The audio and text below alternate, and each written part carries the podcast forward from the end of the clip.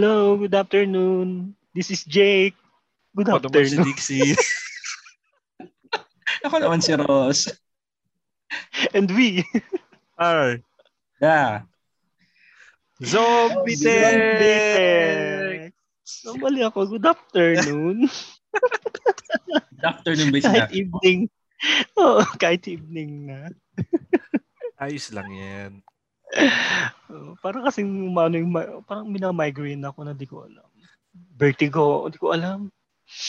Welcome natin yung mga nakikinig sa atin sa bagong episode ng The Zombie Text Podcast. Yan. Yay. Eh, Madami ang na. inyong weekly college life, Arky Life kwentuhan. Tama. Tama. Kamusta, ka, kamusta kayo mga pare? Kamusta kayo? Gusto ka, Jake? Okay naman. Ako lang. Bakit ako inano mo? Et okay naman. Ito, ininom ko yung pinadalang kape ni Jeriel. Napakasarap. Ay, Meron ka? grabe. Oo, napaka-organic nung lasa. Alam mo yung kape, nagme-melt siya agad sa bibig mo. Hindi mo na siya Wow. hindi mo na siya lulunukin, magme-melt na siya sa agad sa dila mo. Napakasarap. Bakit ako wala? May halo yatang may halo yatang magic sarap yung kape nila kasi ang lasa eh. yung kape kultura, napakasarap. Oy, i-try ng mga listener natin yung kape. Ano, ano yung anong pangalan? Ano Dixie? Hindi ko alam sa pangalan. Ano ba? Kape kultura ba? Tama ba? Kultura. Uh, Ah, kape kultura. Pa, Uh, para kasi sa- mamali ako. Para sa mga Pero na, ano, mga gusto ng ito yung pinakamasarap na kape. Alalaban sa Starbucks doon sa atin. Yan. Sa Kabanatuan. Ano nyo lang yung Facebook page nila sa Facebook Kape Kultura. Kape Kultura. mm, kaleb ka-level niya yung Starbucks, guys. Napakasarap. Pag may melt siya sa Oo. bibig. Grabe naman yan. Hmm. Oo. Napamura nga ako nung ininom ko siya. Anong sabi? Ay, po. po. Basta, eh, hindi ko maituloy yung mura. Puro start na po. Ay, po. Kada higop ko, napapapo. Na, ah, po. Basta napaka ganun ako. Kasi ang sarap. Napakasarap, promise. Oo, masarap yan. Try nila. Oo, try nila. Yan. Laro yung ano, lagundi flavor. Ay, ang sarap. Lagundi. isang, isang higop, tanggal ang ulo. Oo, Puta, meron din silang ano pala eh. yan, ah. Oo, meron din silang ano, ang tawag dito, Guma- flavor. Oo. Ang sarap promise na high ako. Loko ka. Uy. Hindi, charot lang. Wala walang bawal yon. Oh, bawal yan. Wag Ah, Hmm, nating bawal yun. tama. Pero subukan nyo, masarap yung kape kultura. Oo. Ah, Salamat, okay. Jeriel, sa pakape. Kayo, kamusta kayo? Ross, kamusta? Okay naman. Nung lagi na namang okay, kahit hindi naman. Siyempre, Ang hilig paano mo tayo magpang- dito? Positive lang ang tayo hilig mo dito. mag ang hilig mo magpapanggap Ross. Papagpanggap ka. O sige, okay ka na. Mm. Hmm. Ik- ikaw, Dixie. Dixie, my friend. Okay naman ako, my friend. So, Yeah. nanood lang ako buong araw ngayon kasi simula ng mahaba naming holiday. So, Mm. yun. Ilang ilang weeks yung holiday? Weeks ba or days? Hindi, actually kasi ano, yung holiday sa Monday pa.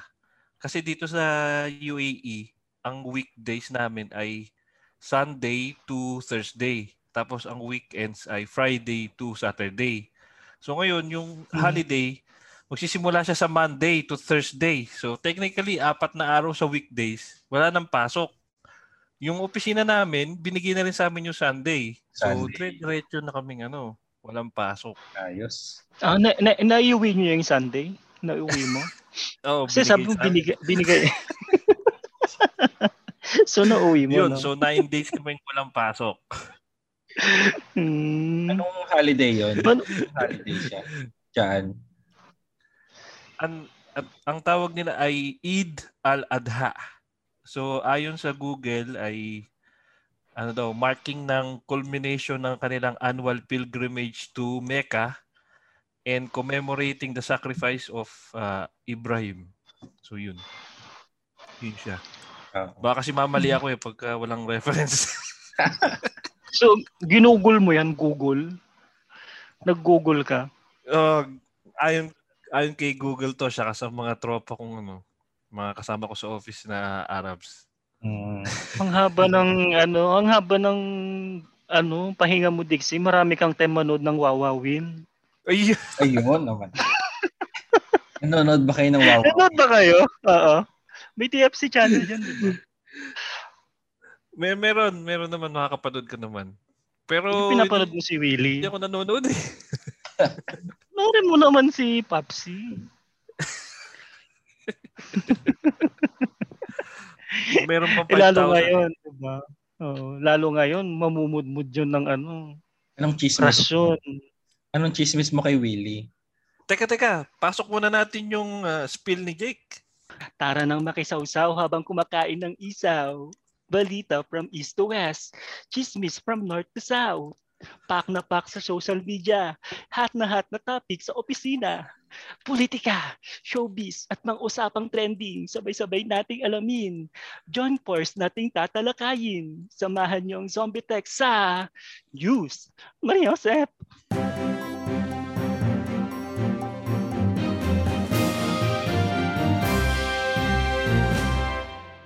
So ayun na nga. Ang Tito Willie nyo, Mm. nagbabalak daw. Totoo ba? Nagbabalak tumakbo?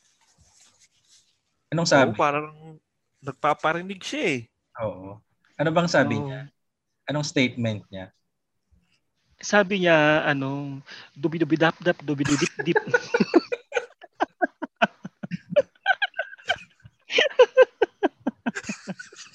Hindi.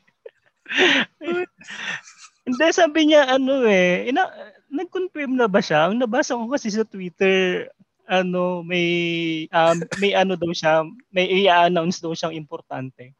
Parang Sa yun may nabasa ko. Oo, may announce daw siyang importante. Oo, sa August daw may announce ng importante. Mm. Pero sure kayang sa Senate siya tatakbo. Ang sabi niya kasi eh, ano eh, huwag kayong mag-alala. Hindi ako kengkoy sa Senado. Yun yung sinabi niya eh. Mm. So, O baka sa Senate nga, no? At oh, sabi niya ano, hindi kami magkekengkoyan. Tutulong gagawa ng paraan. Gagawa ng batas sa mga taong nagugutom. Hindi po magpapatawa doon. Yun. oo. Pero ano rin kasi si Willie eh, very charitable na tao, di ba? Generous. Pocket money kaya niya. yun. Eh, marami, marami siyang pera, di ba? Hindi, marami din siyang sponsors eh, di ba? Mm. Ah, sa bagay. Mm.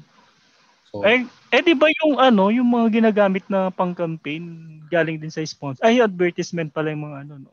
hmm, Galing dapat- dapat sa sponsor. Mm. Oo, Oo, mga sa sponsors. sponsors. eh. Eh, piling ko mananalo siya, no? Madami, mad, madali, madaming mga Willie Natics eh. Willie natin sa bang tawag sa kanila. Hindi ko alam, gawa-gawa ko lang yun. Pag kasi, Natics. pag kasi mga ngampanya siya, siya, mga ngampanya siya sa isang lugar, mamimigay ng jacket, tsaka 5,000 yan eh. Kaya, Oh, di ba? Tapos kakanta siya ng dubi-dap-dap. Ano siya eh, kilala siya ng masa eh. No? Pero hindi ko alam kung, kung mananalo siya. Pero Mananalo yan, yung- sikat siya. Lalo sa mga senior intention citizen. niya, pero... Oh, maganda naman yung intention niya, pero iba kasi yung pag nasa Senado ka eh. Kesa Oo. sa nasa television ka o charity ka eh. Magkaiba kasi ng field eh. saka malaking step yung Senado. Hindi hindi ba pwedeng konsehal muna ng bayan gano'n, Mga ilang step, Oo, 32 auto- step. 'di ba? 32. Kasi lahat ng lahat ng lahat ng senador yan ang ano eh. Yan ang next niyan ano ka na eh. mag, magpe-president ka na o vice president eh, paggaling ka ng senator. Eh. Oo. Maganda sana ano no, magkaroon muna siya ng background sa mababang posisyon. No. Kasi kahit anong position naman, pwede siyang tumulong eh, Oo naman. sa Ga- politics. no? kahit ngayon nga, nakakatulong na siya eh. So, Mhm. siguro pag-aralan niyang mabuti. Hindi naman natin siya dinadown, Mm. pero alam mo yun. Iba kasi yung Oo. pag nasa pamahalaan ka na talaga eh. Hmm. Paano ano? Mhm. Paano nag-start to na may sinabi siyang ganito o bigla lang niyang nilabas yung statement? Hindi kasi parang Bigla last lang year yata. pa. Hindi, last year pa, ano, Sure pa ba? tinitis, at parang binibiro siya ni President uh, Duterte. Hmm. Na parang ikakampanya niya si si Kuya Will kung sakaling tatakbo sa Senado. At doon ko unang narinig yan eh. Pero seryoso niyang sinabi yon o parang ano lang? Yun nga eh. eh, alam Pabiro mo naman lang. si alam mo naman si Pidots, di ba? Di mo alam minsan kung pabiro o nga seryoso eh. Oo. So, alam mo yun, baka, di natin alam. Baka doon siya na inganyo. Pwede. Baka alam. Eh, madami ring natutulungan. eh, No? Oh. Hmm. Pero Yan, ilang, tignan natin, natangan natin, no? No? ibang level yung Senado eh. Diba? Mm. Gumagawa ng batas yan eh. Kaya, kaya Mm. kung, eh, kung ano, malaking ano rin kasi, malaki rin kasi yung pangalan niya. Kaya malakas yung loob niyang ano, sa Senate na. kung mahalal si Kuya Will, tingin nyo, ano yung mga ano projects niya na pwedeng gawin? Ako, ako, ako kay Sam, meron bibigay. Hmm. 5,000 para sa kada pamilyang mahirap. Plus jacket plus CD. Oo. Mm. Tapos bibigyan niya ng cellphone yung mga senior citizen. Ayun. Cellphone Ay, para di sa ba? mga senior citizens. Karamihan kasing nanonood sa Wawawin, mga senior citizen, di ba? Maano siya sa mga matatanda eh. Oo nga, totoo. Maano siya sa mga matatanda. Oo, actually, ah. Tapos Oo. meron akong ano, meron akong nakita sa Facebook.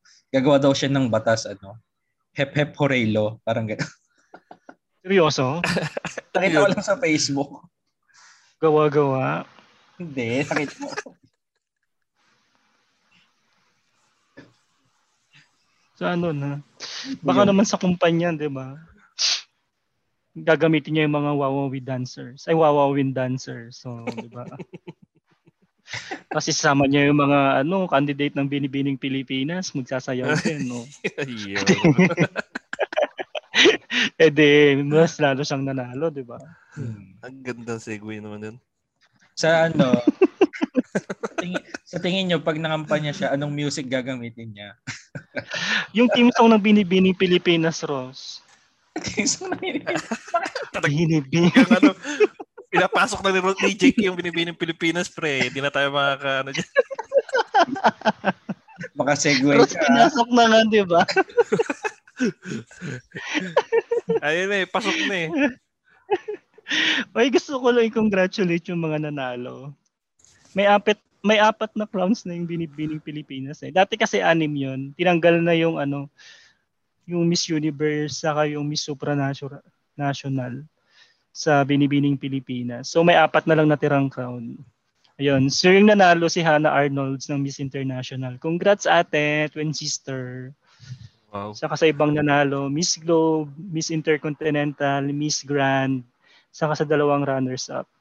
Ang gaganda na yung mga ano, candidates ngayon, yung mga batch ng 2021. Lahat sila maganda, walang tapon mga pre. Ang ganda, mga sexy pre. Maganda ba mga Oo, pre? mga pre. Oo, ang Ang ganda. mga- Oo. Ang galing. Pero ang galing ah, kasi naidaos siya ng kahit pandemic. Hmm. Maganda rin yung production. Tapos nga maganda eh. rin yung ano, yung quality ng video. Hmm. Oh, maganda. Oh. Anong lahi? Ma, ma- nanonood ako. Ano, ano? Anong lahi siya? Half ano siya? Sino si Stella Araneta? Yung may-ari si ng Bilibili. si Hana. Hindi. Parang ano siya eh, half, ano, Australian yata. Half Bakit Pinay. bakit siya yung pinakasikat? Ano, ano ba yun? May Ganda hierarchy ba yung mga crowns na yun? Oh, Pinakamataas kasi, ano eh, universe, di ba? Tapos susunod, international. Eh sa binibining Pilipinas Ah. kasi, ang pinakamataas na crown na ngayon is Miss International. Mm. So yun yung ano. mm. So ayun, siya yung pinakasikat. Si Pero- Hannah Arnold. Pero yung yung apat na to, ano to? Ay, tama ba apat? Tao sila. Oo, tao sila. Yung main, yung apat yung main. Oo, apat yung main. Tapos may sasalihan to international, isa-isa ganun. Oo, yung apat na yon nalaban sila sa Mm. international pageant. Oo. Eh, alam mo naman ang Pinas, powerhouse yan. Pagdating sa beauty pageant. Kaya malaki yung chance na makuha sila sa ano semifinals. Yung mga nanalo Oo. ngayon. Oo. So yun, magagaling din silang sumagot sa Q&A. Talagang halatang trained na sila eh kasi sa haba ng pandemic. Kasi 29 pa nag 2019 pa nag-start yung journey nila eh, parang 2019. Eh, yung Ah, pageant na yun kasi parang oh, ang yung pageant na kasi na yun kasi 2020 dapat. Eh since pandemic yung buong 2020, Hmm. ayun, naging 2021. So parang ang haba ng ano nila, preparation nila. Hmm. Oo nga. Hmm. Nasaan ka ba dito, Jake? Di kita makita. Ah, ano, di ako sumali ngayon kasi Ay, ikaw ano, ba sumali? O yung pills na tinitake ko kasi hindi gumana. o nag nagdadayan kasi ako ng pills eh hindi gumana. Nagpalit ako, nagpalit ako ng pills yung charis naman. Kaso walang nangyari. Baka, baka Charis? pabaliktad yun pag charis, pare. Kaya nga yung mga bumaliktad. Eh, Baka- mo na nga. Baka lumaki yung boses mo pag gano'n. Hmm, baka. Kaya tinigil ko na. So ayun lang, congrats lang natin yung mga nanalo sa Binibining Pilipinas. Congrats. Uh, Ay, naubo ako. Oh my God, may mukhang may del mukhang may Delta variant na yata ako. ah. Hindi, Jake. Jake, teka lang. May, may tatanong lang ako sa iyo tungkol dyan sa Ano Binibining yun? Pilipinas. Oh. When when is it not okay to be not okay? Jake. yan. Hayaan mo nang si alam hayaan mo nang si Boy Abunday sumagot yan.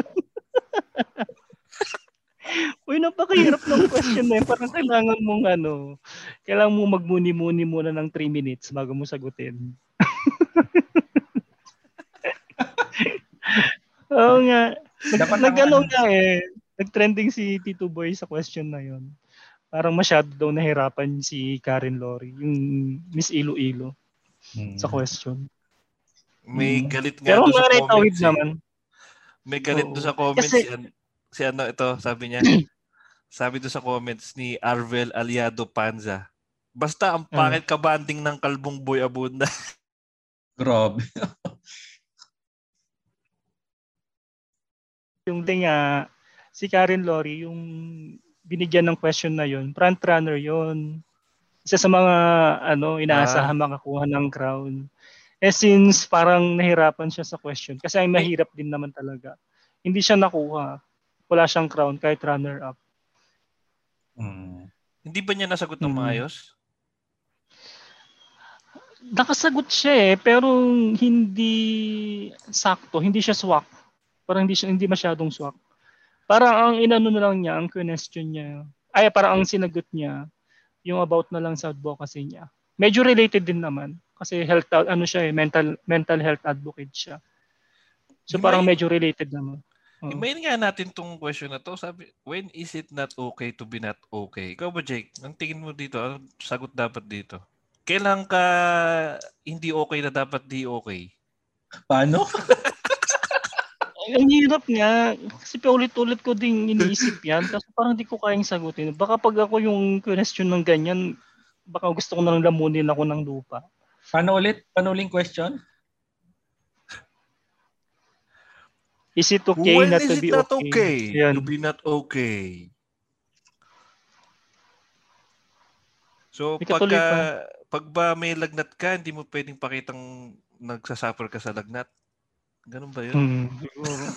Ano? Hmm. ano? It's okay to be not be okay? ah, not to be okay. Oo. When, Hmm. di ba ang gulo, nakakalito? Basta malilito ka, Ross. Peter Piper pick up, Hmm. pick up pickled peppers. Ano yan? kumbaga, kumbaga kung may sakit ka, hindi mo pa sinasabi, ganun ba yun? Mm-mm.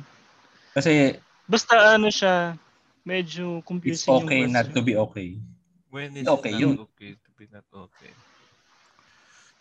Alin yung hindi okay na pinag-uusapan boy. hindi siya okay na itapik. Kasi baka mauulol tayo dyan. Ay, nako, Tito Ano? boy. Jake, graduate ka rin ng Aces and Queens. Yung, Ay, hin- hindi ako nagtuloy kasi nga ano, mm, hindi kasi tumubo Overqualified yung ka? boobs ko. Oh, hindi tumubo yung boobs ko. Hindi tumubo. Oh, hindi kinaya ng ano, hindi kinaya ng ano tawag doon? Yung sinasabi ko kanina, yung pills, hindi kinaya Ayan. ng pills. Yung Charis pills. Oo. Yung char, hindi, yung Dayan nung una. Nag-change ako ng charis. Parang lumubog yung dibdib naman. Lumubog. Naging concave naman siya ngayon. Naging puso. Hindi, charot. Naging nako. Oo. Naging inverted boob siya. Kaya hindi na ako nagtuloy. Ay, inubo ko. Sino inubo? Si Ross. Tapos Delta variant. Ross, mukhang may Delta ka. Uy, nandito na daw yan. Ako, Oo, nasa iyo. Nauwi mo. Hindi mo na uwi. Uy, pero may 16 na, tama ba? May 16 ng cases ng Delta variant dito sa Pilipinas. Oo, meron na. Ang bilis nga eh. Pero sa Metro Manila kasi, dalawa lang. The rest na sa probinsya na. Paano nakalusot yun? Ah, Mga galing ibang bansa. Parang ano, April pa yata meron eh. April 26 yata. Meron ng isang case. Ang alam Ang ko, alam- may isang namatay na rin. Ang alam ko yung isa doon dati, ano, galing UAE. Galing dito. Oo, oh, yun nga. Mga dali, galing UAE, Qatar. Tapos may isang bansang sinabi eh. Matandaan. Basta ano dyan, sa Middle East yata, nang galing. Oo, kaya, Yung nag-positive dito sa Pilipinas. kaya kami mga OFW dito sa UAE, hindi kami makauwi ngayon sa Pinas kasi naka-ban kami. Hmm. Mm. Ilang ano, ma- halos magto months na sa July 30 yata. Kasi yun nga dahil dito nga nanggaling yung yung ano, yung mga unang cases. Hmm. Buti pa dito sa New Zealand, safe kami. Nasaan ka? New Zealand.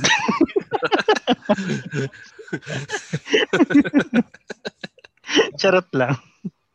Isa daw galing. UK. Ah, Oo. yan, yung UK pala. Tapos Galing yung UK. iba nasa Mindanao.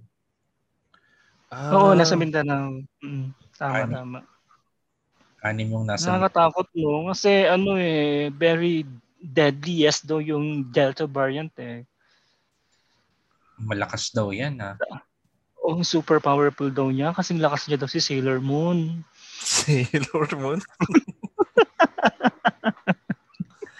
Hindi pero malakas nga daw. Pero originally galing siya ng ano 'di ba? Parang variant siya ng Indonesia. India, India yata. Hindi yata yun. India ba? Oo. Ah, okay. nag Pero ano India- kasi Huwag ka nag Oo, pero hindi baka mali ako baka pagkitan ako ni ano Bernadette Zambrano no. Ibabash ka ng mga Indonesians. Hmm. Eh, pero yung Indonesia na yung bagong epicenter ng COVID ng virus ngayon na. Oo, hindi na tumaas. sa India. May ka-office-mate na Indiano, sabi niya kasi, kaya kumalat din sa India yon kasi ayaw magpabakuna nung ano, ng mga tao doon. Kasi ano eh, nan, ah, parang may mga fake news din na kumakalat doon na pag na-vaccinated sila, mababago yung ma-alter yung DNA nila.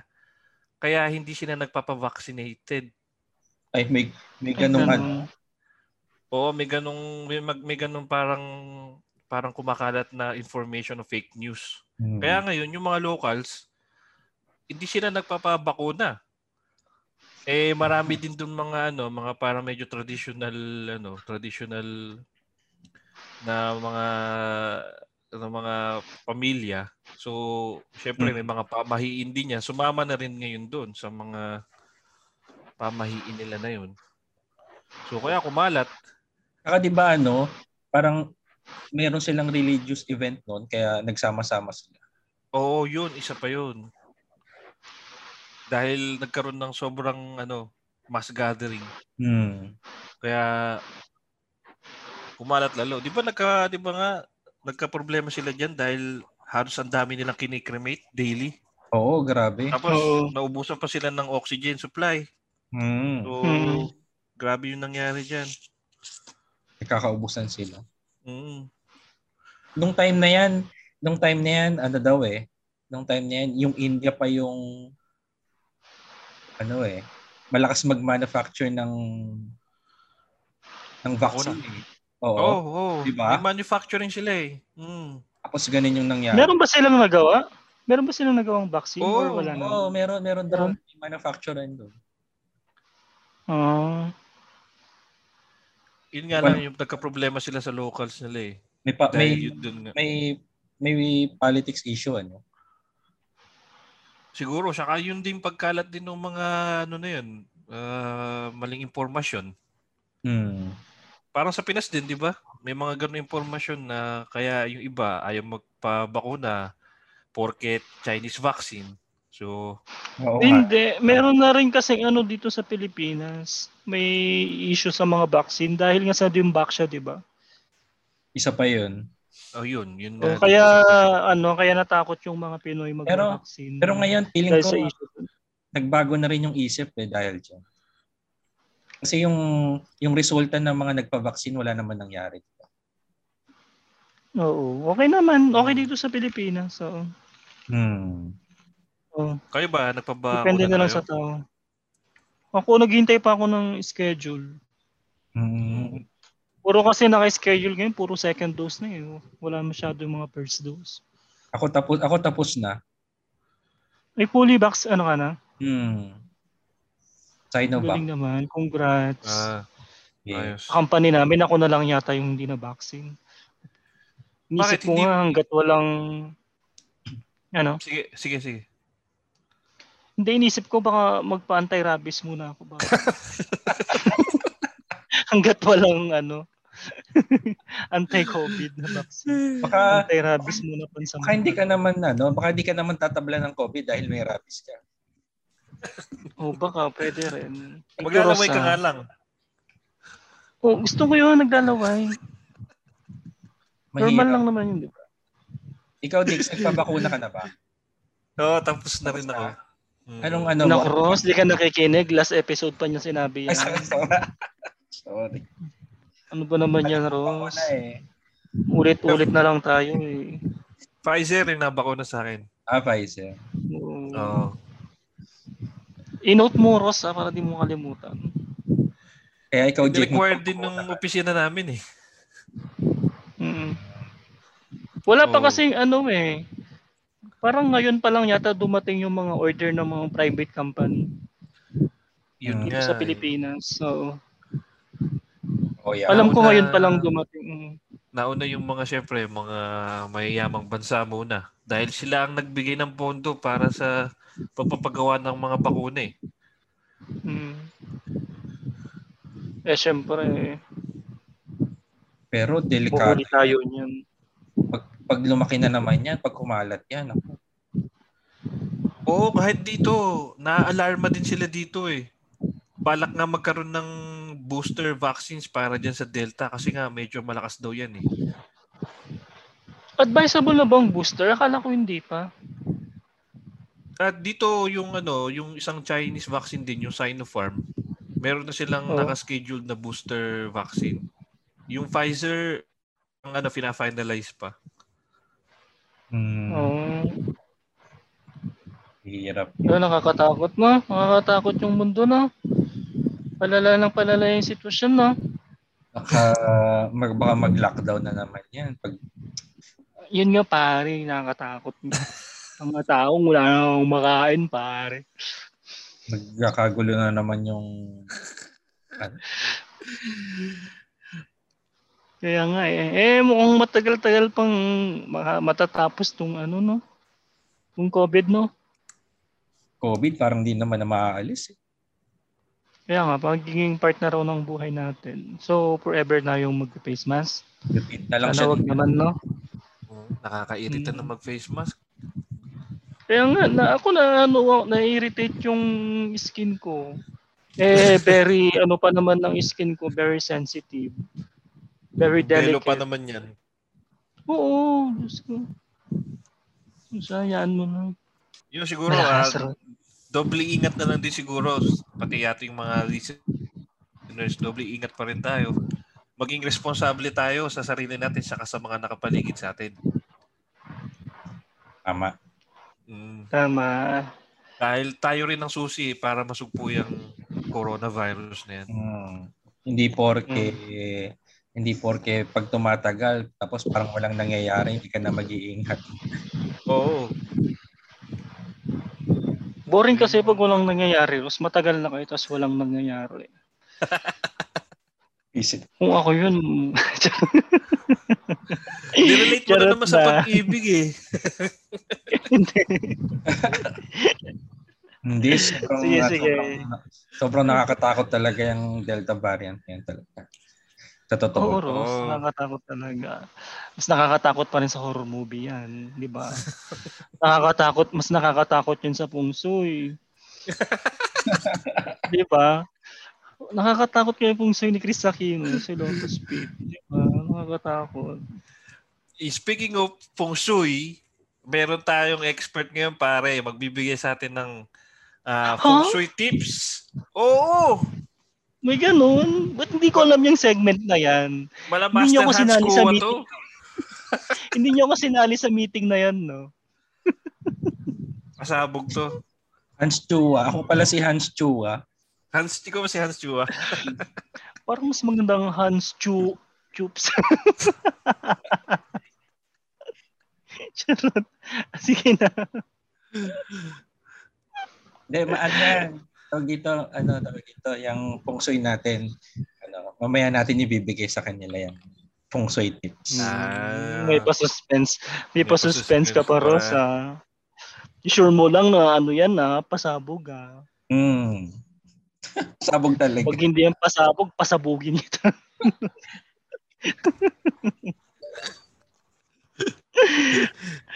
Ah, so ano Yun. bang itatap Ah. ano bang topic natin ngayon? Ano yung mga ibibigay nating mga tips sa mga listeners? Yan. Dahil maganda yung mga binigay nating tips nung nakaraang episode, itutuloy natin ngayon yung pagbibigay ng tips. Yan. Anong ano natin ngayon? Ang anong itatopic nating tips ngayon, mga pre? Yun, dahil nung nakaraan, nag-planning tips tayo. Ngayon naman, magbibigay tayo ng tips pagka ipe-present na nila yon sa kliyente. Yon. Oo, kasi baliwala yung design mo kung hindi mo na siya maipe-present ng maayos. Tama. Hindi porket hindi porket magaling ka sa drawings o sa design, Hmm. pero hindi mo naman siya mai-translate ng maayos sa ibang tao, medyo mahirap yon. So, bibigyan ka namin ngayon ng mga tips para maisagawa mo ng maayos yung presentation mo. Uy, wait lang mga zombies. Bibitinin muna namin kayo ha. Ipopromote lang namin ang aming Shopee affiliate link. Matutulungan nyo na kaming magkapera dito sa pagpa-podcast namin. Gamitin lang ang aming Shopee affiliate link na makikita sa description ng episode na ito. Simpleng-simple lang ang inyong gagawin. Click the link on the episode description na magdadirect sa inyong Shopee app o site. Tapos, mag-shopping na kayo ng kahit anong trip nyo. At sa kahit anong item na mabibili nyo, may commission kami. Nako mga bakla, huwag mo nang i-add to cart. I-buy now mo agad-agad dyan. Karaka-raka. Makikita pa ni Habi o YP mo yan eh. Kasi naman eh. O diba, kapag shopping ka na, natulungan mo pa kami. Promise, forever ka na sa puso namin. Tsareng! Kaya-click lang the link and enjoy shopping! Ah! So ang ating tip number one sa presentation, and kailangan mag-prepare ka ng ano, um, visual presentation. Ayan. Huh? Kailangan Yes. pala yun. Oo. Kailangan mong mag, Mm. magpakita ng floor plan and then yung, Aha. Floor yung plan. design mo, mga perspective, ayan, mga renderings. Tapos, tapos kung meron kang kung meron kang walkthrough nung 3D, mas maganda. Ha? O kasi ano, Effort. yes, kasi para yung client mo madaling ma-visualize yung yung design mo, yung bahay mo na na design mo para sa kanila para madali siyang para dal- madali siyang magets ganyan. Ha? Ganun pala yun? Oo. Pag may 3D renderings pala, magiget ng, magigets ng client agad. Oo, kasi makikita niya yung yung kabuuan ng bahay eh. Makikita niya mabuti kung ano na yung ano yung itsura ng bahay niya, ano yung paano yung flow ng bahay niya, gano'n. Kailangan mo kailangan mong ma-explain sa kanya yun ng maigi through visual presentation. Yan. Oh, kala ko papa-imagine mo lang talaga. kala ko, papa, kala ko kasi pag minute mo yung client, papapakitin mo, tapos papa-imagine mo lang sa kanya. Pwede rin naman. Pwede rin. Ipikit, ipikit kayong dalawa. Ganun, ganun ba ginagawa mo? Minsan. Pero sa kwarto, sa kwarto namin ginagawa. Sir, ganito po yun. Higa po kayo. Hindi, charot. Hmm. Kung sabihin ng mga listener, ang, ang ano ko, very virgin, very wholesome naman ako, di ba? Oo naman. Oo naman. Thank you. Y- kasi kailangan din natin tandaan na syempre pag tayong nag-uusap mga kapwa colleagues natin, Hmm. madali nilang maintindihan yung design natin kahit layout lang yun o simpleng scratch drawing lang yan. Pero syempre, sa mga kliyente natin o sa ibang tao, kailangan visual yung pagpapa, pagpipresent natin kasi doon lang nila maintindihan ng maigi yung design mo. Tama. Si Jake, hindi ginagawa ni Jake yan kasi nakapikit daw sila. eh. Oh, pikit. Nakapikit lang kami ng client. Hmm. Tapos tinutour ko siya sa ano, through, through ano, through telepathy.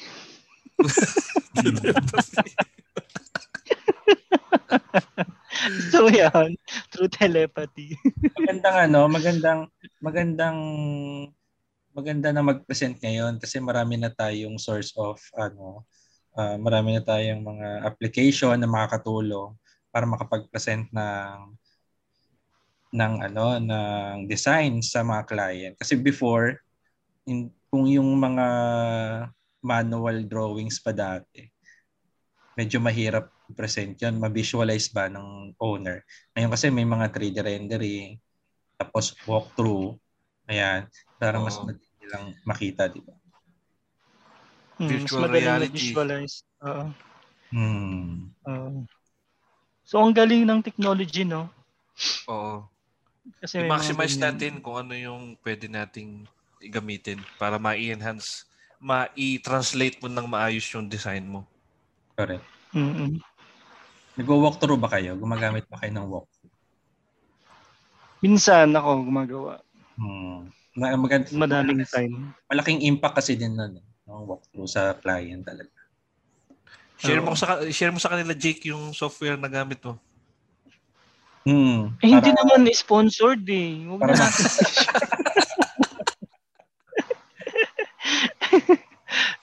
Ross, ikaw, ikaw na magkano. Kasi ako gusto ko, pag nagbanggit ako, gusto ko babayaran ako eh. ah, Tama naman. Hindi. Tama naman. Ah, hindi, ma, ano, yung, madami kasi tayong ginagamit ng software ngayon, di ba? Gaya ng AutoCAD, SketchUp, tapos yung mga pang-render natin na V-Ray, Lumion, ayan. Tapos Photoshop, ayan, madami, no? Tama. May alam ka pa, Ross, na iba? Wala, yun lang. Yun lang din. Yun lang din. Mm. Alam So, yun yung mga ginagamit naming software para, ano, para mapa- mapakita sa client yung, ano, yung visual ng magiging bahay nila. Yan. Ayun. Oo. So, ayun. So, tip number two na tayo, mga pare. Sige. Sige, pare. Okay, tip number two, English to pare. tip, presentation tips number two. Yeah. Ah, presentation tip, tip lang pala. Singular tip. Kasi isa lang yung babasahin ko. Okay, sige. present as if you're telling a story. Highlight the beginning, your whole design process, and eventually the end product. Focus on your design process and how you came up with the design. So, for example naman dito, kunwari, we are presenting to Isto Residential. So, as usual, we can start on the floor plan from entrance to living, dining, common areas, then bedroom. So, para kayo naglalakad, syempre, muna mong i-discuss dyan yung pinaka-entrance, yung porch. Ayan, may discuss mo kung bakit ganito. And then, pagpasok ng main door, so living. So, para tayong naglalakad pag dinidiscuss din. Parang, parang para, para tayong nagkukwento. So, dapat connected yung mga spaces pag nagkukwento tayo. Mm. So, the after floor plan, yung pasad naman. Tapos, discuss din natin kung bakit ganun yung naging flow and relationship ng spaces para mag-gets ng client kung bakit ganun nangyari sa floor plans, di ba? So, mahirap naman na bakit naglagay tayo ng ganitong space tapos hindi naman pala ano, di ba? Hindi naman pala siya related sa ibang spaces. So, kailangan may discuss natin yung connection ng mga spaces. So, ayun, may dadagdag pa kayo.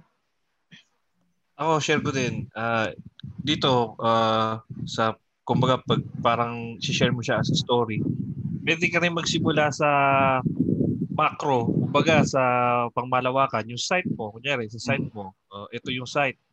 So, dito sa site na to, sa, kunyari, nasa north siya, nasa north yung, yung, ah, sabihin natin eh, ah, parang parang ah, condensed area ganyan. So yung bahay mo sa north side, hindi ka magpalalagay ng masyadong maraming openings o windows o ganyan. Mm. So kumbaga tapos dito na kunyari nasa nasa left side ng plot yung main yung main road network. So doon mo ilalagay yung carport mo. Yung mga ganong aspects. Kasi Oo. nagsisimula lahat diyan sa ano eh sa sa kung anong merong impormasyon ka. Mm. Tama. Yung yung Mm. orientation ba ng bahay, no? Oo. Mm. Kasi yun din na magde-define sa space mo eh. Correct. So Mm. yun din yung So, kailangan nating sa i-dis- pagde-design. Oo. So, kailangan natin i-discuss yung mga kinonsider natin during planning stage, di ba? Or design Mm. phase. Oo. Mm, ganyan, tama. Ganyan din ako mag mag-explain Ah. sa client eh. Parang parang tinutour mo Mm. siya na doon sa bahay niya. Pag na pag nag-uusap kayo Mm. doon ng plano. Hmm. For Eto, example, nilagay ko dito yung bedroom kasi mahangin dito. Nilagay ko dito yung balcony kasi madaming dumadaan na lalaki dyan. Pwedeng mag-sightseeing, ganon, no? Tama. Inano siya yun. Ini, ini-explain mo siya na, na parang madaling ma-imagine ng client eh. Ganon. Ganon mo siyang i-explain dapat. Mm. Pare, parang Yung pagpasok kasi mo yung- ng main door, ganyan. Tapos makikita mo yung pagpasok mo ng living, high ceiling, parang ganon. Papa-imagine mo sa kanya yun. Pag. Hmm. High Oo. ceiling na may 7 meters na ano. yun. Hmm. Yun kasi yung proseso ng design. Hindi yung basta sasabihin mo lang sa kliyente na ito, ito yung living room, ito yung dining room. Bakit ka nga nag-came up dyan sa location ng living room or yung dining room or yung bedroom mo? Yes. Hmm. Kung, kung ano yung proseso mo, bakit sila napunta dyan? Hmm. So yun, dapat natin yung ipapaliwanag din pag nagpe-present tayo kasi mas madaling mag-grasp nung kliyente pagka alam na rin yung proseso. Sinama mo siya dun sa proseso ng design mo. Tama. Hmm. Hindi ba pwedeng sila na bahala umintindi? Ganun. Bigay mo na yung plano. Ma'am, bahala na po kayo dyan. Na. Ganun. hindi, hindi po pwede yun. Isa, isa-send mo lang tapos bahala na siya, no? Oo, oh, send mo na lang. Moment may floor plan, ano, approve yun na po. Ganun. Hindi po pwede ganun. Mahirap yun pag gano'n. Kailangan i-explain mo yung side mo doon. Ah, explain pa pala. Oo. Kala ko pwedeng send. Kala ko mag-email ka lang na, please see attached below for your reference. Ganun. So, kailangan pala explain din. Ay, Yun. pero dapat Meron talaga, no? Mm. Tsaka dapat, Kasi ano eh, gustong-gusto ng mga client na na-involve sila sa ano, during design phase. yes, so, tsaka Oo. ano eh, pag in-explain mo yung plano mo, ah talagang in-explain mo siya na parang talagang napakaganda ng house niya eh. Ganon. Tapos, wag mo ano wag mo kakalimutan yung mga request niyang request niyang area na sa plano mo. Ganon. Oh, Mm, yung yun. two story na ano, na walk-in closet, no? Walk-in Ganun, closet. Oo, yun. Yung two story. Parang- Pero yung bahay bungalow lang. Uh, ano, for example, halimbawa, for example, yung living niya, ito po yung living and then yung living area, um, direct ho siya sa lanay, pati yung dining area para may spill out ho para in case na marami kayong guests, may spill out sa lanay and then overlooking ng garden or swimming pool. Parang ganun. Mga example ng kwan. Mm. Ganun pala yun, no? Hmm. I ano ba, i-invite mo yung ano eh. Kailangan ma- ma-invite mo yung yung yung client mo eh. Ah, Dun- kailangan invitation.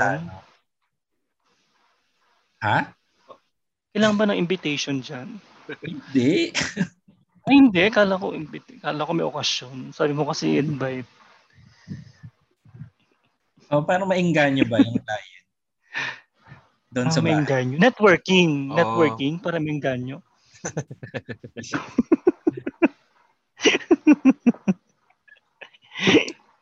Yun. So, pasok na natin yung tip number three. Prepare printed floor plans, sections, elevations, and other drawing uh, drawings that you prefer as presentation handouts and for markups. Yan, kasi mahalaga din na meron din tayong ano, ah, hard copies nung ipipresent natin. Kasi minsan, alam mo naman, iba pa rin yung nahawakan eh. Kaya Hmm. iba pa rin yung na-appreciate din nila yun eh. So, Tama. tapos dito, habang presentation, dito mo lalagay yung markups mo. Kasi syempre, hindi naman natatapos minsan sa isang presentation lang yan. Correct. Tapos, syempre, magbibigay ka rin yan ng konting sketches. So, mahalaga din na mayroon ka niyan. Bukod dun sa presentation mo. Yeah. Eh, paano yan? May, kakila, may, ah, may, na- may kakilala ako, nag-present sa client. Puro ground floor yung na-print niya. Ay, parang kilala ko yun. Two story yung ano, pinedesign ng client. Nag-present Oh. siya, puro ground floor yung printed niya. Diyos ko. Parang kilala ko yun. Kilala mo ba? Kilala mo kasi ikaw yun. ikaw yun, Ross. Paano mo si Oo, ano yun? Paano mo ginawa ng paraan yun? Paano mo tinawid yung presentation? Ano yun? Kasi nagmamadali kami nung time na yun. Late na kami. Okay. Tapos nagprint ako ng nagprint ako, hindi ko alam na print ko na puro ground floor. Akala ko may second floor na kasama. So di, Hmm. pinresent namin yung dala ko puro ground floor plan. Paano pina-imagine yung second floor? oh, paano, paano, paano ginawa mo? Paano mo Okay. pina-imagine sa second? Hindi, nagpa-send ako ng ano, nagpa-send lang ako ng PDF yata. Ano. Ah, Uh, so digital na lang yung ano, yung second floor. digital na. Ano, three copies pa. Three copies pa naman yung printer. oh. Yung pala yung three sets ng copy niya, puro ground floor. Oo, puro ground floor. Unang presentation pa naman. Ross, mali-mali ka talaga.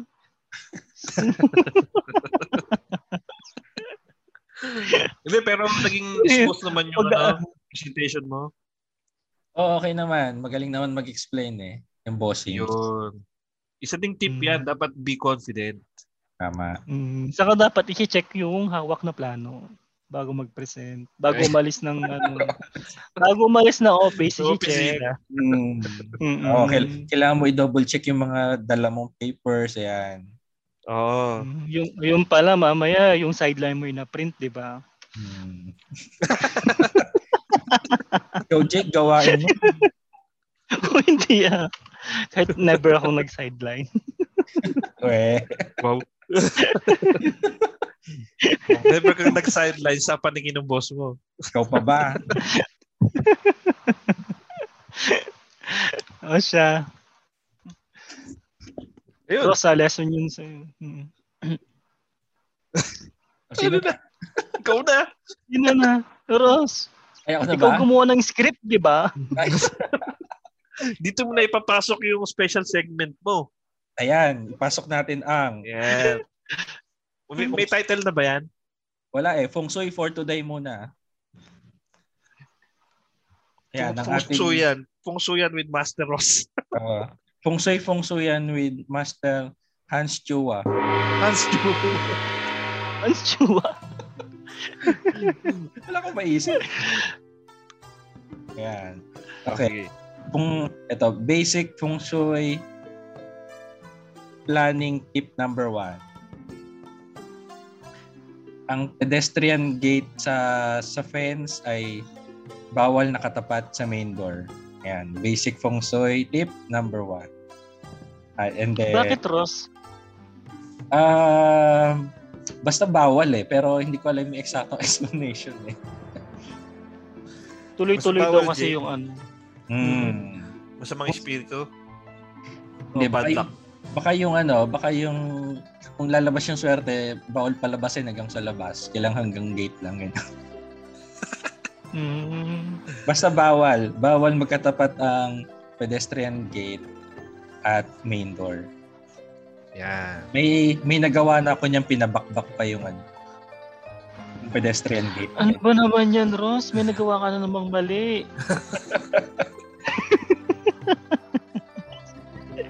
Alam mo tong ah, tong podcast natin para isiwalat yung mga nagawa mong mali. Eh, Kaya nga expert na expert na si Ross ngayon eh kasi maraming lessons na ano yan, natutunan niya kaya so sobrang dami niyang projects ngayon pare. Hmm. Kaya nga eh. Eh, Iba di si naman. Master Sakto. Ross. No? Oo. Isang No? ano Sa tayo, sobrang dami niya kasing experience sa mga project. Ano, no? Sobrang galing na niya sa person. Oo naman. Iba si Ross. Huwag baka maniwala sila. Dahil Friend ko yan, si dap- Ron. dapat maniwala sila. Totoo yun. At Di ba, totoo yun. Oo Ang nga. ating Oo. feng shui, feng shui tip. Totoo yung tip number one eh. That's just, tapos tip number two. Oh, dalawa lang, dalawa lang. Ano muna ang ating feng shui, feng shui tip. Basic feng shui. Ah, feng shui number two. Ah, pag may bedroom ka sa second floor, bawal may CR sa baba. Ha? Hmm. Mm. Bakit daw? Lalong-lalo na kung nakatapat yung bed sa water closet. Bawal yan. Oh. Yes. Parang hirap namang iwasan. Paano pag malilit na bahay? Oo, yun yung medyo ano eh, yun yung medyo nakakalimutan ko sa planning. So, ang pinaka-solution dyan, Ros, ilabas yung CR. Wala nang CR sa Yun ang nakikita kong solusyon na. Oo. Oo. Dahil sa feng shui na yan na ilalabas na lahat ng CR. So yun, yun ang Ayun siya. ating feng shui tip number one and tip number two. Yun. Salamat kay Master Hans Chua. Hans Chua. Yan. Gumanap, gumamit kayo ng totoong pangalan. Eh, s- uh, ano, si Master Hans Chua yun ha, hindi si Ross yun ha. Si Master Hans Chua. Baka naman magalit si Hans Chua yan.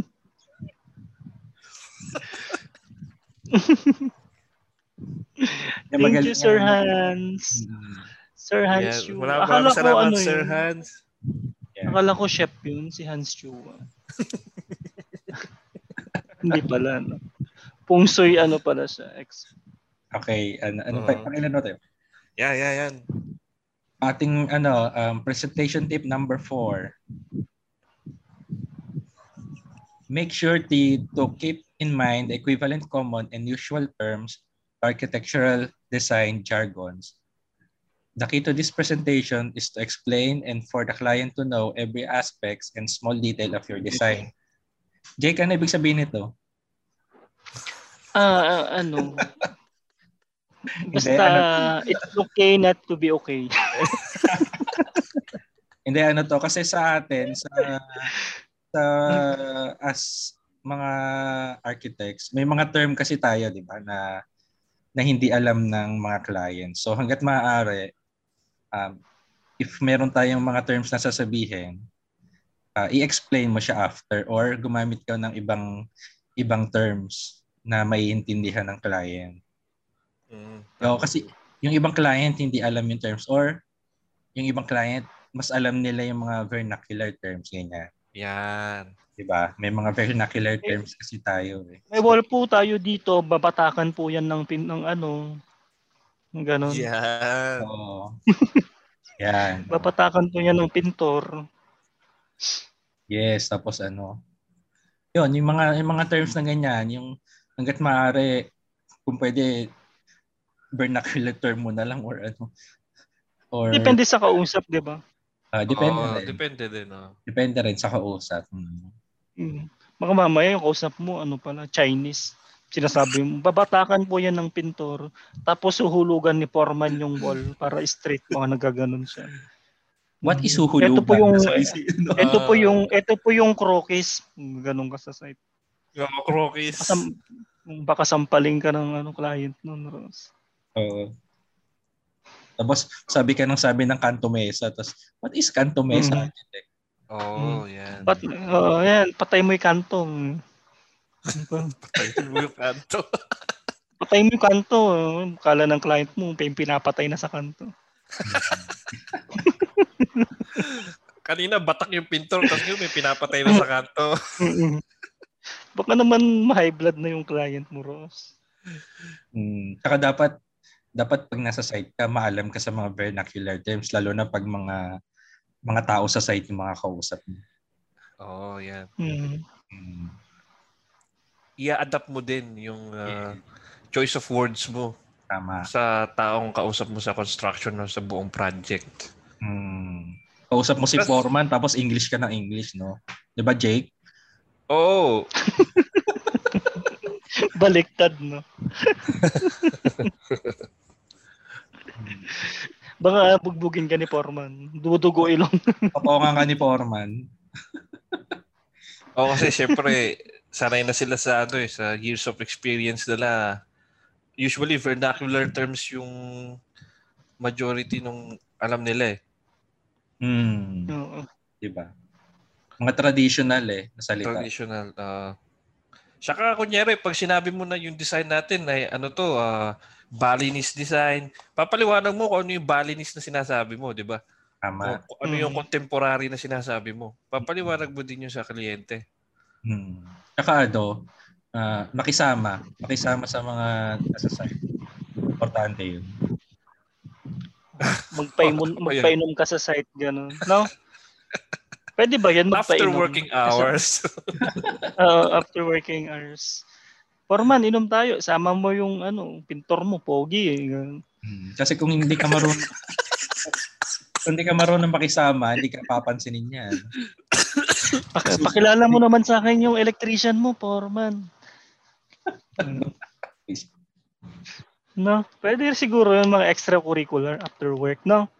Hmm. Ayan, speaking of ano, speaking of vernacular terms, um, pwede nating inex yan, mga vernacular terms. Hmm, madami yan. Hmm. Di ba? Kilala mo, alam Para mo, ma... mga kapatas, Jake, ano? ano yun? kapatas. Patas? Mga kasama. Anong eksaktong ano ng kapatas? Ano? Tawag ko na alam. Ano? si foreman. Yun. Ah, si Foreman Ano ba yun? yun? Ah, Oo, oo, tama. Ah, Foreman, kapatas. Oh. Foreman, kapatas. Hmm. Fourth year natin yan, di ba? Sa history ba? Tawagin mo nga si kapatas, may ano, sasabihin ako. Ganon. O yung iba alam, bibilin ako kay kapatas. yung iba kapatas. alam yun. Nasaan si kapatas? Andun po ako kumakain ng patatas. Walay, Jake, walay. Ah, mali. Paki-edit na lang. Wala eh. Oras maka-edit naman, no? Pwede naman edit. Umbaya. Umbaya? Wala eh. O siya, ano pa? Yun, pagkatapos mo mag-present, syempre, ang susunod na usapan nyo nan, ay yung negotiation nyo na ng iyong professional fee. Yun. Yung gustong gusto ni Jake yan eh. Yan. Ito na yung uh, May ano eh, hindi, ah. chaching chaching. So yun, Sino na? Ik- ikaw. ikaw. Hindi ko nakikita yung ano ni Ross eh. Ako, lagot Nasa ka na naman, presentation tips. Oh, nasa presentation tips yung ano niya. O sa akin lang.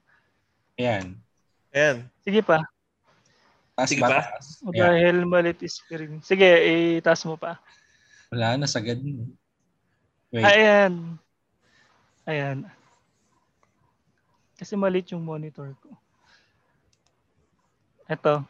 There are other individuals. Ay, negotiation tips na tayo noon. Oh, negotiation. Okay. tama yan. There's, so there are other individuals involved. You have team of en- engineers, junior architects, and visual visuals, ano to? Visualize. Visualizer, Visualizer. visualizer as well. Parang first time ko mabasa to. Ay, ganun ba? Hindi, joke lang. Medyo nalito lang ako. Visualizers pala. Ang liit kasi nung screen mo dyan sa New Zealand eh. Susunod na rin yung laptop mo. Oo. liit. Mm-mm. O, Ross, explain mo na. So, yun, English.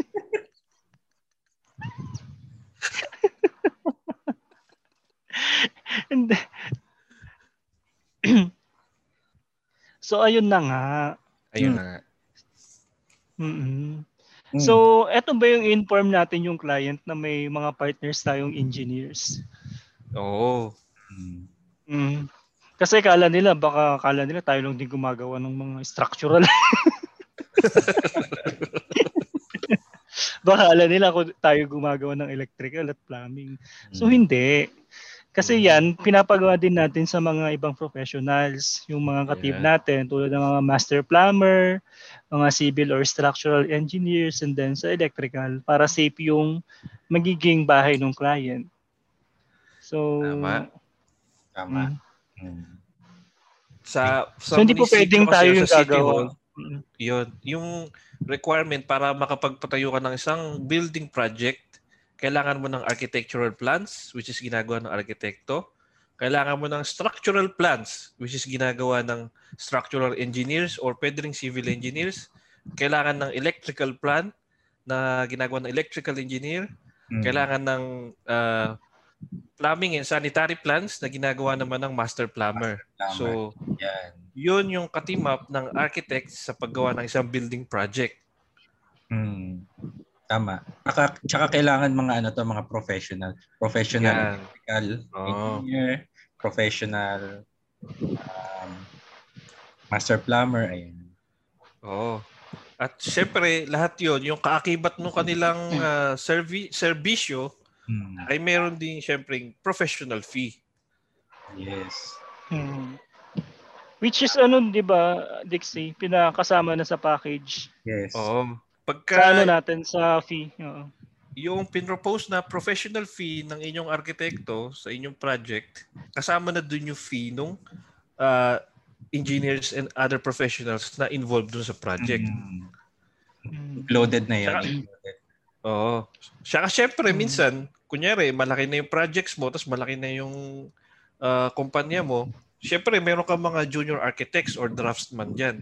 So, Mm. kasa- kasama din siya sa sa ano sa fees, di ba? Pagka malaking pag malaki yung projects.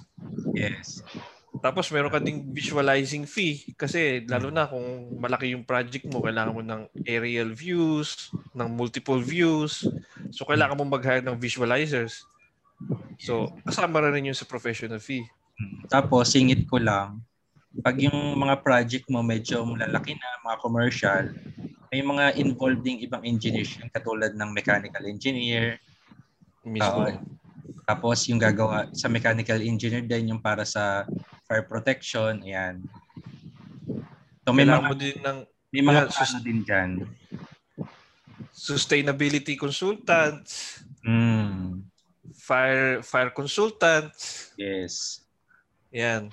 Tapos minsan minsan kailangan na rin ng ano ah ng ECE electronic communication oo para sa mga sa mga ah, smoke detector fire alarm ayan Fire sprinkler. Huwag na rin kakalimutan yung mga interior designers.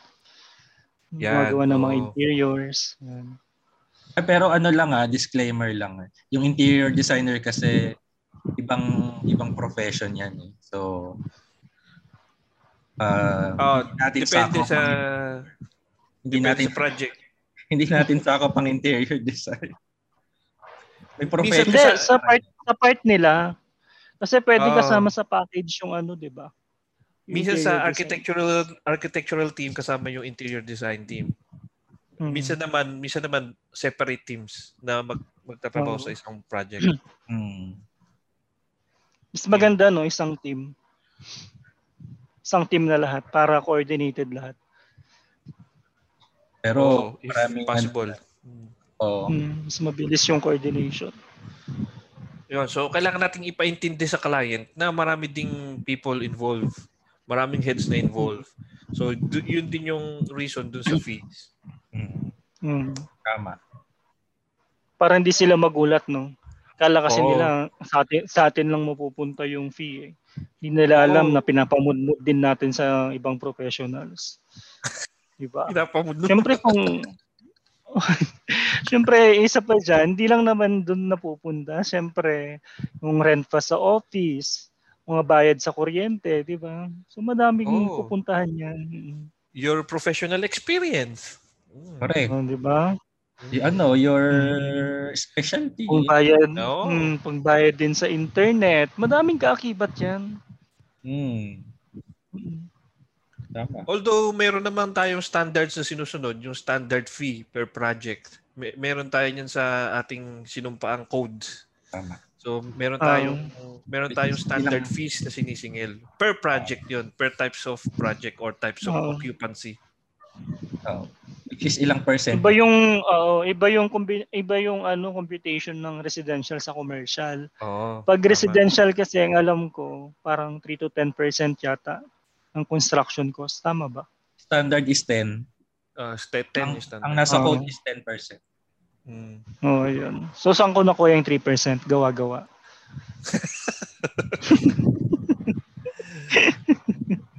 Depende, naman sa iyo eh Oo. Hindi, aminin naman din natin kasi hindi naman din lahat eh makaka-afford ng 10%, 'di ba? tama Kaya, mm, tama. Siyempre, as as a professional, kailangan mo din mag-consolidate eh. May kailangan mo rin may compensate sa iyo eh.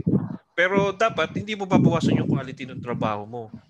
I-deliver mo pa rin siya ng maayos. Hmm, tama. Ano yung third, ano pala, para sa yung 10% na yon is 10% ng construction. Mm. Yun. So, next step, ay, next step, next tip, Negoti- negotiation tip number two. Explain carefully the tasks undertaken during the design process to justify the magnitude of the work involved corresponds with the fee that you're asking. Yun. Dahil in-educate mo na rin yung client tungkol dun sa mga professionals involved, kailangan i-educate mo rin sila sa proseso ng paggawa mo. Siyempre, hindi lang naman nagatapos yan sa isang gabi. Kasi yun yung madjust, dun mo madjustify, yun din yung fee na sinisingil mo sa kanila. Kasi kung nalaman nila na isang araw mo lang ginawa yan, syempre kung bibigyan ko sa ng malaking halaga, o isang araw mo lang palang ginawa eh. So mahalaga din yung yung process na paliwanag natin sa kanila. Hmm. Our tip number three, our ano last tip. Educate the client. Whatever you discussed with the client will affect your fellow professionals. Be a responsible architect to your to your architect and your colleagues. Yun. So, ang sabi dito, be responsible architect daw, Jake. Pag nag-explain sa client. For example. Uh, for example na scenario, yung yung wag kang agree ng agree dun sa client sa lahat ng gusto niya. Kasi will that ano affect ya affected lahat ng ng involved diyan sa team. So isipin mo rin kung um, feasible yung mga sasabihin mo sa client para para in the end wala kayong maging problema. Ganun. For example, uh, ano, gusto mo nang medyo naka-cantilever ka na, for example, na canopy, yung yung, yung cantilever naka nakahang. Tapos Bihira yung cantilever na hindi nakahang. Oh. in-explain, in-explain ko lang kasi Ah, okay, hindi okay. naman alam yung term na cantilever eh, di ba? Ayan. okay. Uh, so yun, yun yung nakahang na nakakapit lang yung one side. Kasi sinabi mo, kaya ng 4 meters yan sa client. Tapos pagdating dun sa team mo, hindi naman pala hindi pala pala magagawa. So kailangan magposte sa ilalim. So hindi na siya cantilever. Parang ganun. And then Mm. yung about din sa mga revision. So i-control mo rin yung client about dun sa mga revision kasi uh, yung mga revision yan affected din lahat ng involved dyan na team. So yun. So be responsible architect. Oo. So ano no, mahalagang yung architect hindi lang ano, hindi lang siya ah, expert sa architectural. Maganda rin may background siya sa iba't ibang ano discipline or iba't ibang ano, for example, sa structural dapat aware din siya. No? Sa Oo. electrical, ganyan, sa plumbing. Dapat mag Ano naman natin yun. dapat may basic ah, dapat may basic knowledge din siya para hindi kasi may iwasan yung client magtanong about sa mga ganyan eh. Eh hindi naman natin kasi laging kasama yung mga ka-team natin, yung engineers. So yung architect kasi yung rep- representative eh. Yung pinaka-representative sa lahat. Oo. Usually siya kasi yung So- head ng project. Hmm. Oo. So dapat ano, magandang marami rin tayong alam Oo, hindi Saka- sa ano, ah, sa ibang sa ibang anong tawag doon? Ibang category Discipline. siyang oh, sa ibang discipline ah. Mm. sa mga s- ano ibang services ayan Oo, yun. Tsaka share ko lang din. ah, may nangyari kasi sa akin dito. Ay, nung nasa Pinas pa ako. So, nung pinresent ko na sa client, sinabi ko na yung fee ko. hmm. Sabi niya, eh, yung, yung isang architect na kakilala namin, per page siya sumingil eh. Al- alam mo yun yung ganun. So, Ang dropsman pag ganun, dropsman. di ba? So, yung ginagawa mo as an architect, maapektuhan din yung kapwa mo architect. Kaya, Mm. dapat maging responsi- responsible ka sa ginagawa mo. Kasi, Parang ang baduy ng pang ano, ang baduy ng per page. y- yun nga eh, di ba? It doesn't make sense kasi. eh. Bakit ka mag-paper page? Di ba? Di, dapat pala, dadawin ko, gagawin ko isang libo yung drawings ko, di ba? Oo, Para sa li- malaki sa ko pages, no? O, putya, gagawin ko one to one yung drawing ko, di ba? Sa, num- sa number of pages ka nakabase. 20 parts yung floor plan ko, ground floor plan pa lang yun. Di ba? So, Kasi kasi, feeling nila mas kikita sila sa ganun. No? yun nga eh, di ba? Dapat kada ginagawa mo bilang arkitekto, tandaan mo na maapektuhan yung iba. Correct. So, Hmm. be responsible kasi be- kasi at the end of the day maliit lang yung circle natin eh. So, yung gagawin mo definitely yan makakaapekto sa iba. Mali man yan o tama. Mas gawin mo ng tama para in a good way. Hmm. Hmm. So Saka- kailangan mag-rely tayo sa percentage. Mm. Oo. Kung ano yun nga sa building code. Kung mangi sila ng discount, bigyan natin. Oo naman, oo naman, syempre. Di ba? Hmm. Hmm. Tama. Yun. Kasi kailangan din nating i-educate yung client sa kung ano yung profession natin. Kung ano yung ginagawa natin. Yun ang susi para umangat lalo yung karera natin. Oo. Para umangat So lalo hindi yung natin profession pwedeng, oo. Kasi ang nangyayari ganun per per page yung iba. Parang bumababa tuloy yung standard ng ano no, Mismo. profession natin, yung quality. Mismo, Oo. di ba? Hmm. Tinitingnan lang nila tayo per drawing. Hmm. Actually, kaya nga lang natin yung dinrowing kasi para lang ma-relay sa kliyente siya sa mga other consultants eh. Kasi kung tayo masusunod, Mm. nasa utak na natin yun eh. Mm. Nasa utak Mm. na natin yun eh. Kaya na natin gawin yun. Kung kaya lang natin i-transfer ano yung nasa utak natin, kaya natin gawin. Actually, yung mga plans and drawings, Telepathy.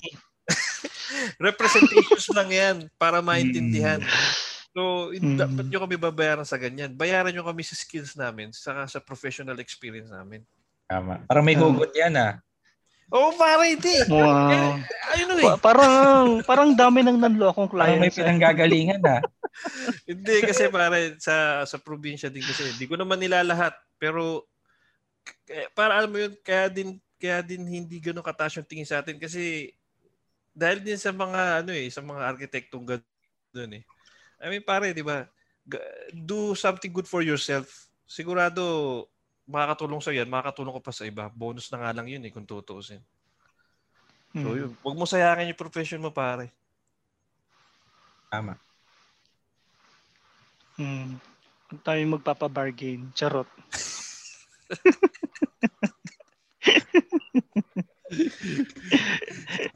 Yun. O yun. Ano pa ba? Pwede nyo dagdag na sa mga negosasyon. Baka yung, mga ah, yung mga listeners natin, baka may idea pa sila. no? Or may suggestion sila, no? Yan. Pwede natin i-discuss yan sa next episode. Yung mga iba pang Oo. negotiation. Oo. Hmm. Kung, kung meron silang, Madami ano, yan, ah, oh. Kung meron silang dagdag na ideas o reactions dito sa episode, message nyo lang kami sa at the zombie text sa Facebook. Yan. Discuss tayo. Madami mga pare. tayong madami tayong nailista kaso ito lang muna yung sasabi ano, i-discuss natin. Kulang sa oras mga pari eh, no? Oo. Mm. Mm. Eh, eh 32 tong tips na naiano natin ngayon eh. Kaso ito lang muna. Susunod ulit na episode.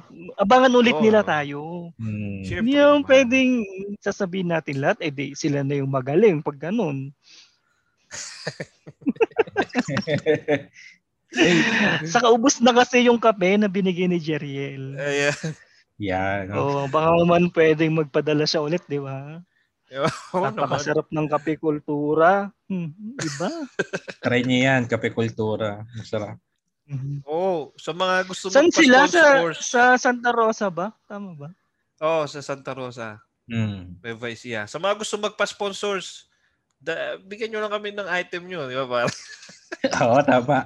At ipopromote natin dito yan. Oo naman. So yun.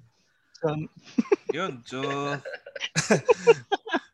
Wala ba kayong muna shoutout? Wala ba kayong shoutout? ito. Meron, ta- meron tayong pinost sa Facebook eh. Meron ulit tayong post. Dami na naman comments, Jake. napaka, Yun. Oo nga, yung iba nga hindi ko na nabasa.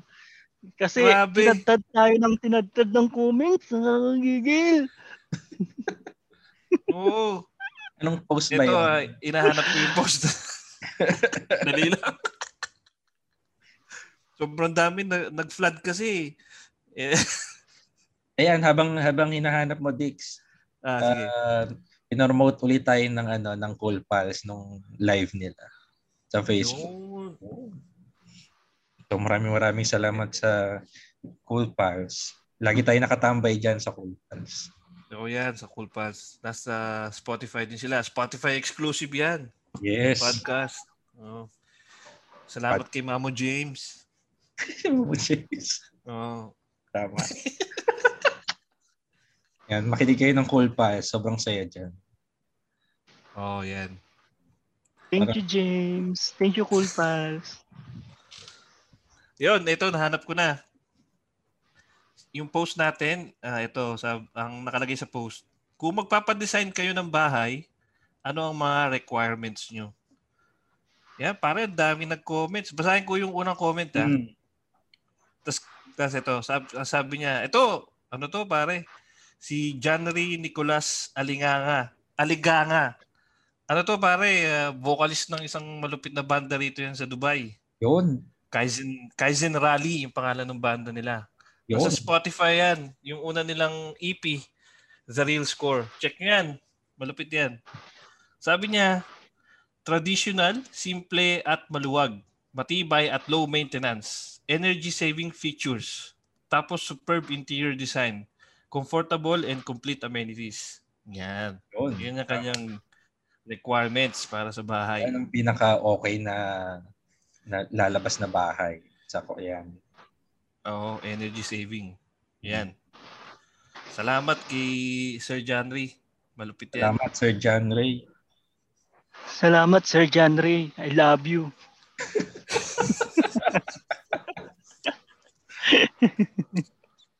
Yun, pare. Uh, Ross, basa ka naman Ano ba, ng basa? ibang comments. Saan pa? Teka, wait. ah, Basahin natin. Susunod na ko. Dixie, meron ka pa ba dyan? Ito, yung, pa- yung, is- yung pangalawang nag-comment, si ah, Mark Jefferson Sanchez. Yun, suking Sabi niya. suking natin yun ah. Oo, suki-suki ito pare. Tatlong palapag na bahay sa ibabaw ng malaking puno. House tree. Yan. Paborito niya yan. Oo, ang Yun, aliwalas nun. No? Ano? Ang sarap siguro mag-inuman doon. Hmm. Alam mo naman itong si Mac, mahilig minum to eh. Yun. Yun, may shoutout lang pala ako mga mga bago nating Sige. mga bago nating nakulto sa Shopee. Meron. Oh, meron, meron. Na, Uy! ngayon, Sino? ngayon gagamitin na nila ang ating affiliate link para pag umu-order sila ng Shopee. Ayan, sa shoutout ko lang ang mga friend, mga friend naming si Kleng, si si Dustin, si Eson, saka si Hello, Dustin. Hello, Eson. Angelica. Hello. Hello, Angelica. Yan, lagi na lang gamitin ang ating Shopee link. Ayan. Dapat lang. Maraming salamat. Maraming maraming Thank salamat. you. Uh, Yan, napaka-supportive yan ng mga friends natin. Yun. Maraming salamat. Hoarder ng thank Shopee you. yan. Parang araw-araw yata nagsha-Shopee yan eh. Sila. Yun. Sana all. Oh, Kaya lang yung, yung ano natin, hindi na nag-update. Mag-update din yan sa Podmetrics. Yes. The only analytics that you will ever need for your podcast. Yan. Hindi pa natin ginagamit yung ano ah, link, link ng Podmetrics. Para sa mga gustong ano, sa mga bagong mga bagong ano um podcasters. So yun, ah, Ayun. maraming salamat sa Ito pa, si Jim. May nag-comment pa. Wait lang. Si Jim Oh, Gonzales. Sabi niya, please shout out me. Ang gusto niya daw house, three-story, residential na nakalutang. Huh? Ay, Ah, Pwede ba yun? Nakalutang na bahay daw? Sobrang advance niya na. advanced, advanced Gusto niya alien. Oo, alien house siguro. Salamat Ano kay nag-comment? Gonzales. Thank you, thank you kay Jean. Thank you. So yun, Ang da- madami din nag-likes eh. Mga nahiya sila mag-comments. Comments lang kayo. Mm, comment lang ng comment. Comments lang ng comments. Kasabayan namin kayo pag nag-comment. Oo, oh, iisa-isahin kayo ni Jake. Di ba Jake? Oo, mag- ipipm ko kayo kung ayaw mag-comment. Oo, oh, pag di na busy yan, iisa-isahin kayo ni Jake. Mm, bahala kayo dyan. Hmm. Hindi ako busy. Ako mag, ano, ako magko-comment sa inyo. Babash ko kayo, tsareng. so yun. So, ayun. Thank you mga ka-zombies. End ang ating episode. Yeah. Salamat sa lahat. Salamat sa nakinig. Good evening. This is Jake Dumo from Nueva Ecija. Wala ka ba Dumo. pangalan? Jake Dumo, 21, Dalugtog, Nueva Ecija. Wow.